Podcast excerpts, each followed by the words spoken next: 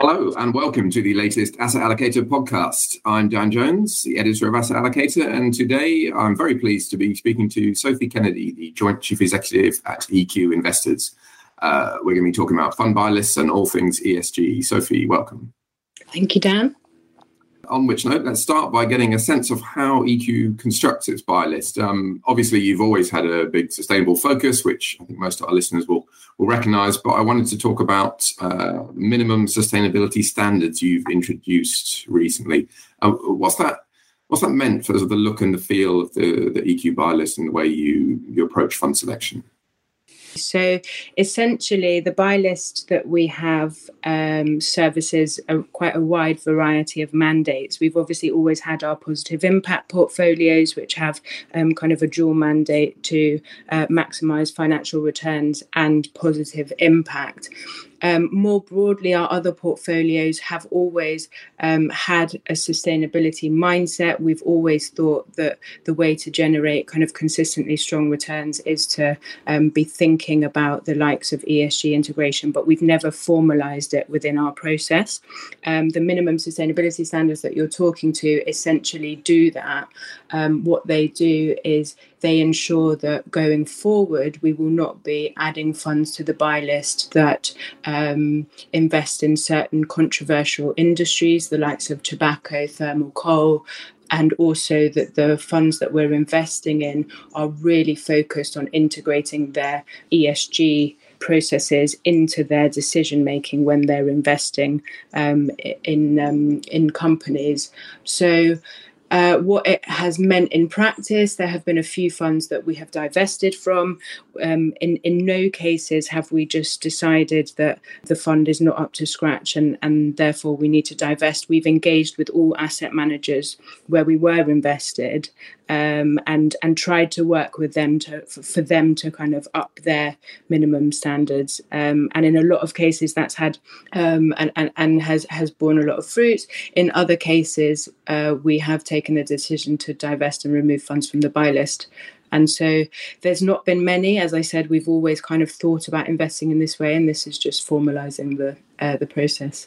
Sure, that that makes sense. One one other aspect I wanted to touch on was uh, some passive funds, and uh, I think understandably, I think I'm correct in saying um, some kind of conventional trackers are no longer on the buy list as a result. And we have seen some stories recently as well about passive funds struggling to adapt to, say, SFDR rules, Articles 8 and 9, which relate to the sustainability of their, um, or the sustainability objectives, I should say. Um, and obviously, those funds have struggled to adapt because they can't really adapt their strategies, their, their passive funds, their trackers. So that means they're they're non-compliant um, with a SFDR in some cases. Do you do you see that as a kind of a big risk for passive providers in the future? Obviously, there's a lot of money in these trackers, but if people are going to, uh, like yourselves, sort of take take on you know some higher standard, what can these funds do really to to conform?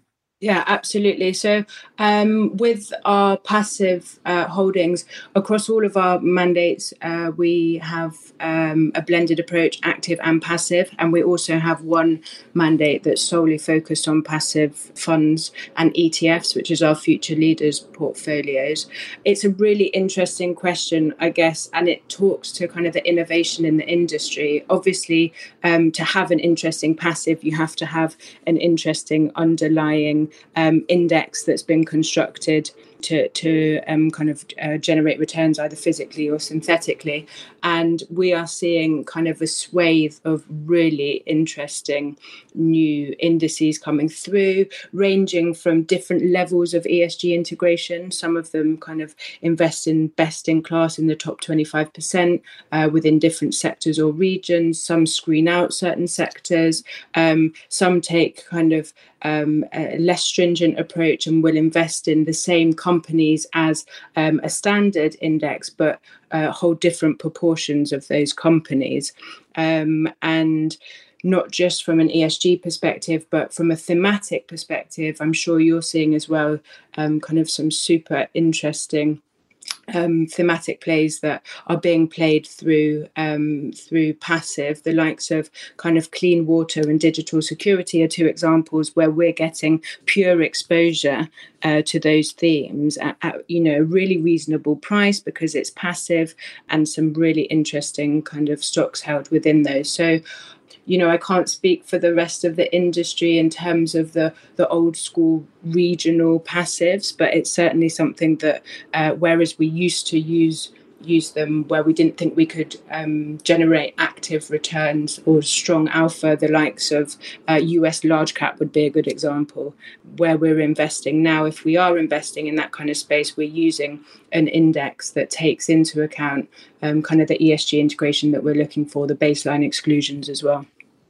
Yeah, that it's interesting you mentioned that. I think um, we touched on this on the podcast before, both sort of the big rise in thematic investing, which obviously is linked into ESG and to passives in a lot of cases. You, as you mentioned, but also the US as well. I mean, in some ways, ESG has been portrayed as the savior of the active management industry, but the US does seem like one area where, if anything, it's just re uh, reasserting passive dominance insofar as I know I look at kind of the ESG buy lists and what kind of funds people are favouring, and it seems in the US there aren't uh, maybe maybe there aren't many choices at all. There certainly aren't that many kind of active US ESG funds on buy lists. I think maybe because, as you say, the, the passive options are pretty strong in that market.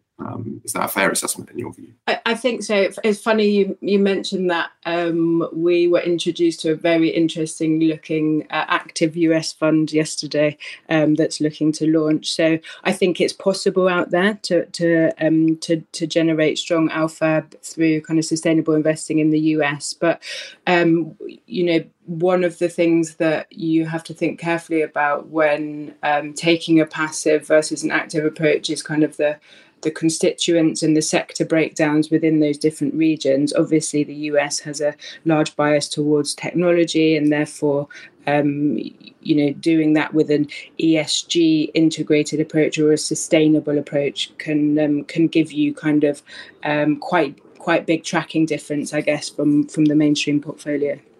Sure. Do, do you find, um, just in general, the kind of the concept of geographic asset allocation is being upended a little bit by, you know, ESG requirements? You know, as you say, there's a lot of thematic funds out there, a lot of very interesting niche or slightly less niche nowadays um, plays that you can use, which invest globally.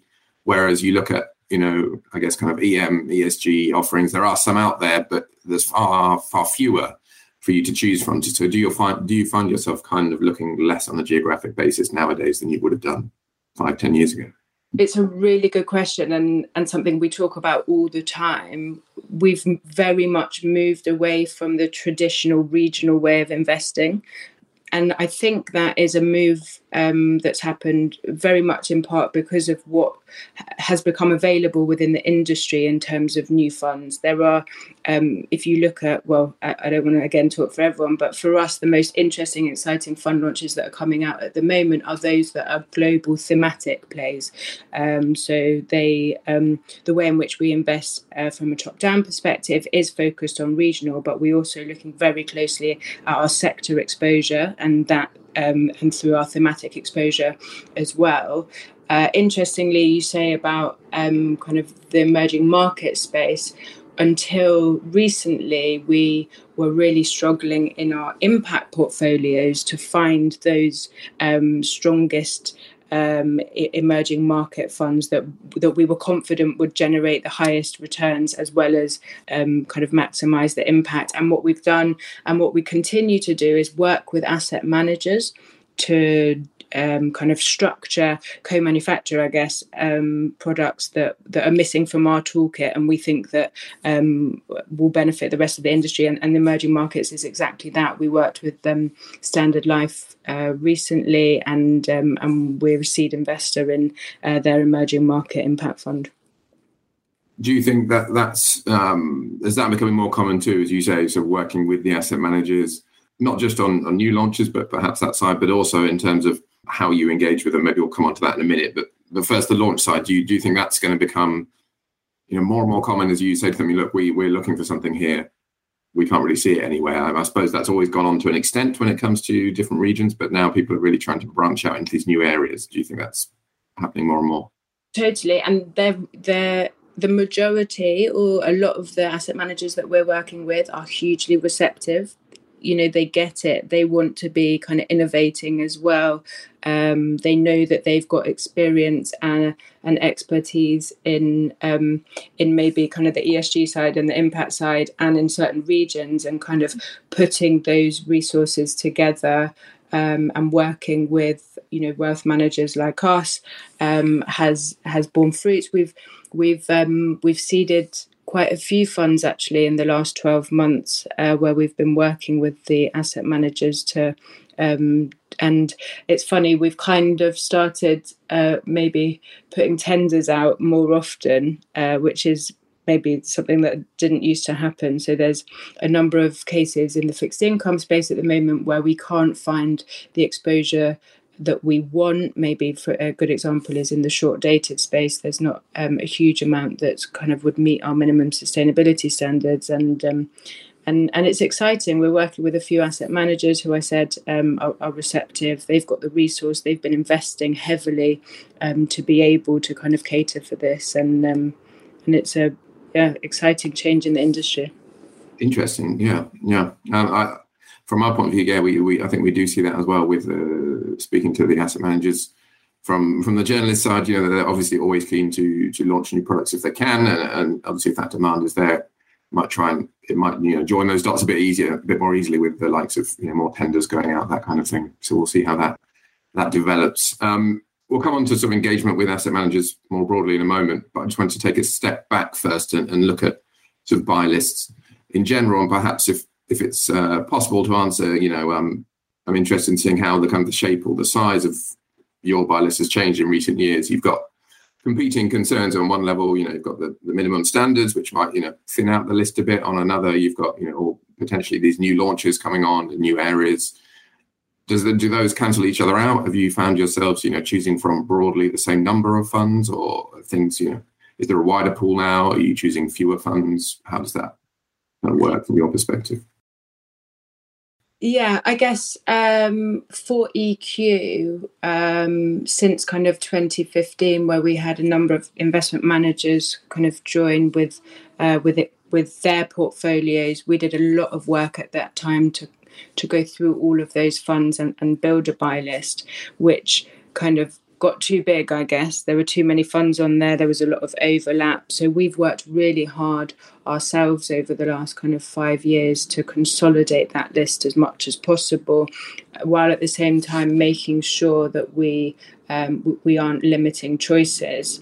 We hold kind of open ended funds uh, in the active space. We do invest in investment trusts as well.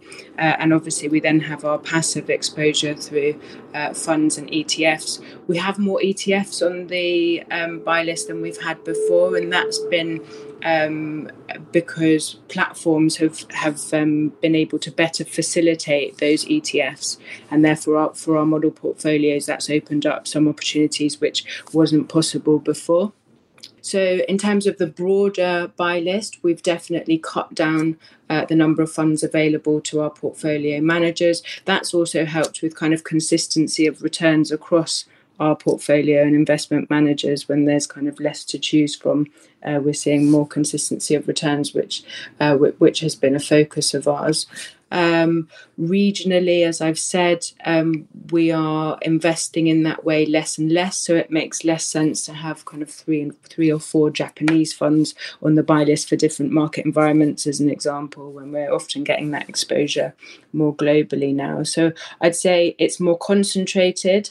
Um, it's more exciting than it used to be and I guess the way in which we're thinking about it rather than asset class, sub asset class, regional, different types of fixed income, we're actually trying to think about it in a different way, which comes with um, kind of different risks. I guess we have to be much more aware of our sector exposures, um, our market cap exposures, and where we sit on kind of the style, style bias as well you mentioned uh, consistency and, and for that matter, style. And obviously, a big concern of, of any fund selector is, if they see slippage there, if they see style drift, that kind of thing. Um, I'm interested in that from an ESG perspective. Obviously, you've been investing in this area for a long time. Is that is that something that uh, you, that does happen in this space? Obviously, I'm sure ESG managers are as conscious, if not more conscious, than any others about you know the need to stick to sustainable principles, that kind of thing. But how common is it to see those kind of issues emerging with a sustainable, with an ESG focused manager?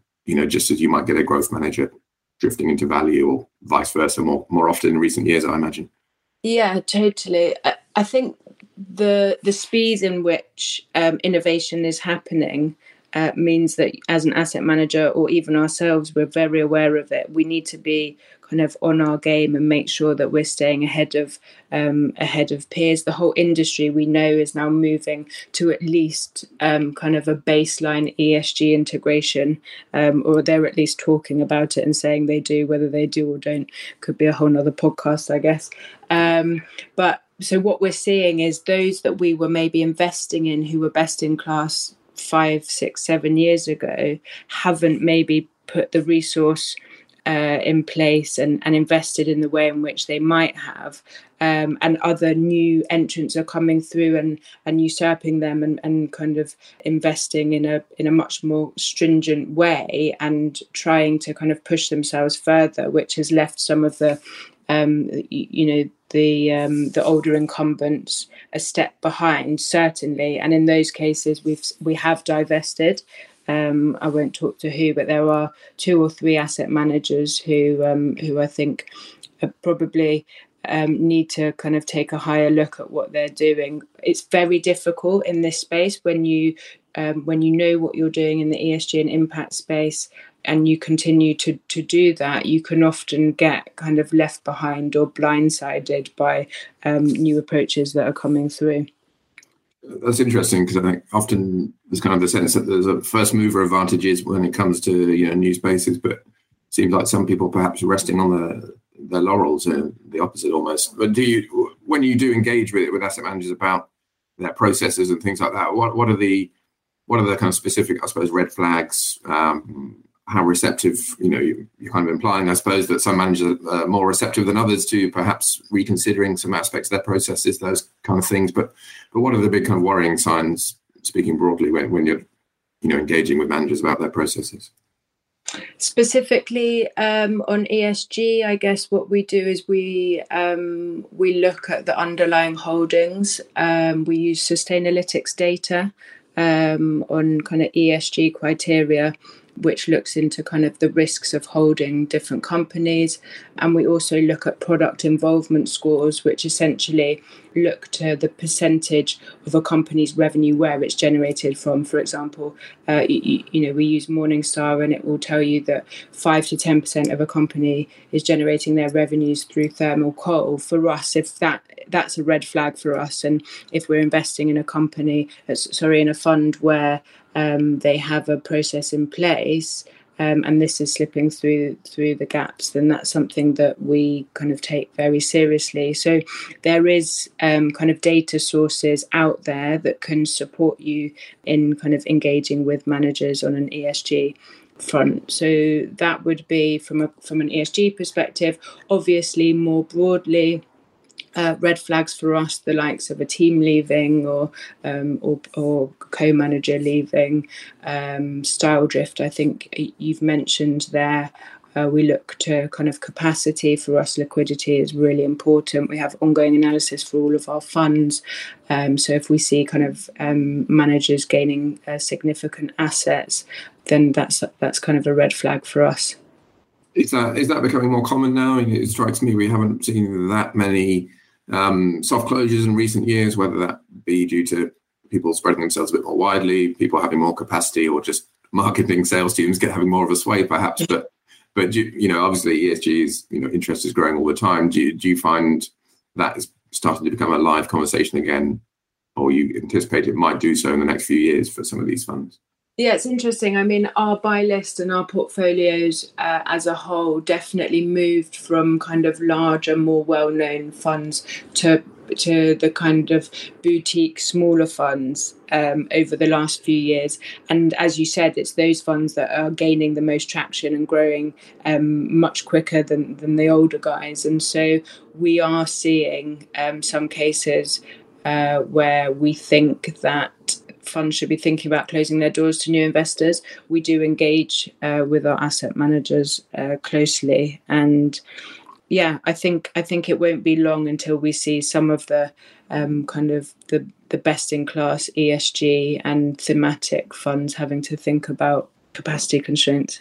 Sure, well, we'll certainly keep an eye out for that. What about um, what about sustainability communications in general, not just you know capacity communications? Um, obviously, disclosure and you know how people do things versus how they say they're doing things is very important. What do you what do you see as kind of the areas where people still need to work on in terms of perhaps what you see as kind of basic disclosure levels, which maybe aren't there in some cases? I know some people are very keen on carbon disclosures, for example, which some funds do do very well, but that's still not particularly common as a mm. kind of standardized process are there areas like that which you think would be good to see more more widely across across the industry being disclosed?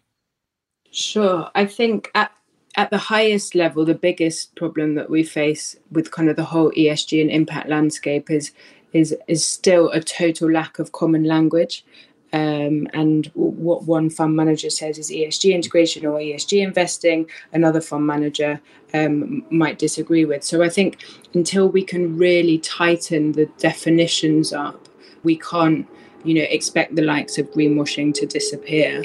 Um, so for me common language and, and and you've mentioned SFDR but something more relevant to the uk market um, i'd really like to see that coming through and that being a, a key focus.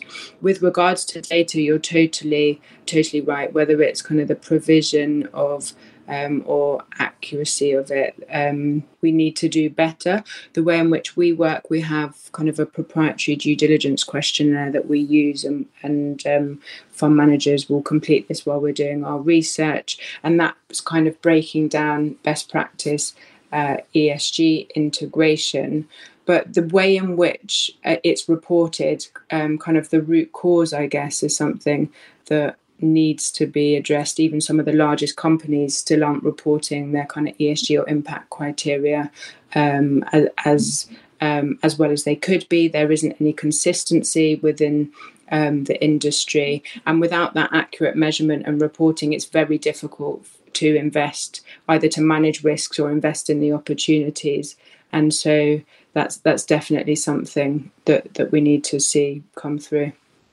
Is is the answer in the interim as a kind of stopgap measure using is it to use a variety of kind of external standards and providers to try and uh, verify these things as best you can as well as your own due diligence? I mean, what kind of external data providers, perhaps, or general sustainability standards and credentials do you do you look to, if if any at all, really, when when you're trying to assess companies and their um, what they do?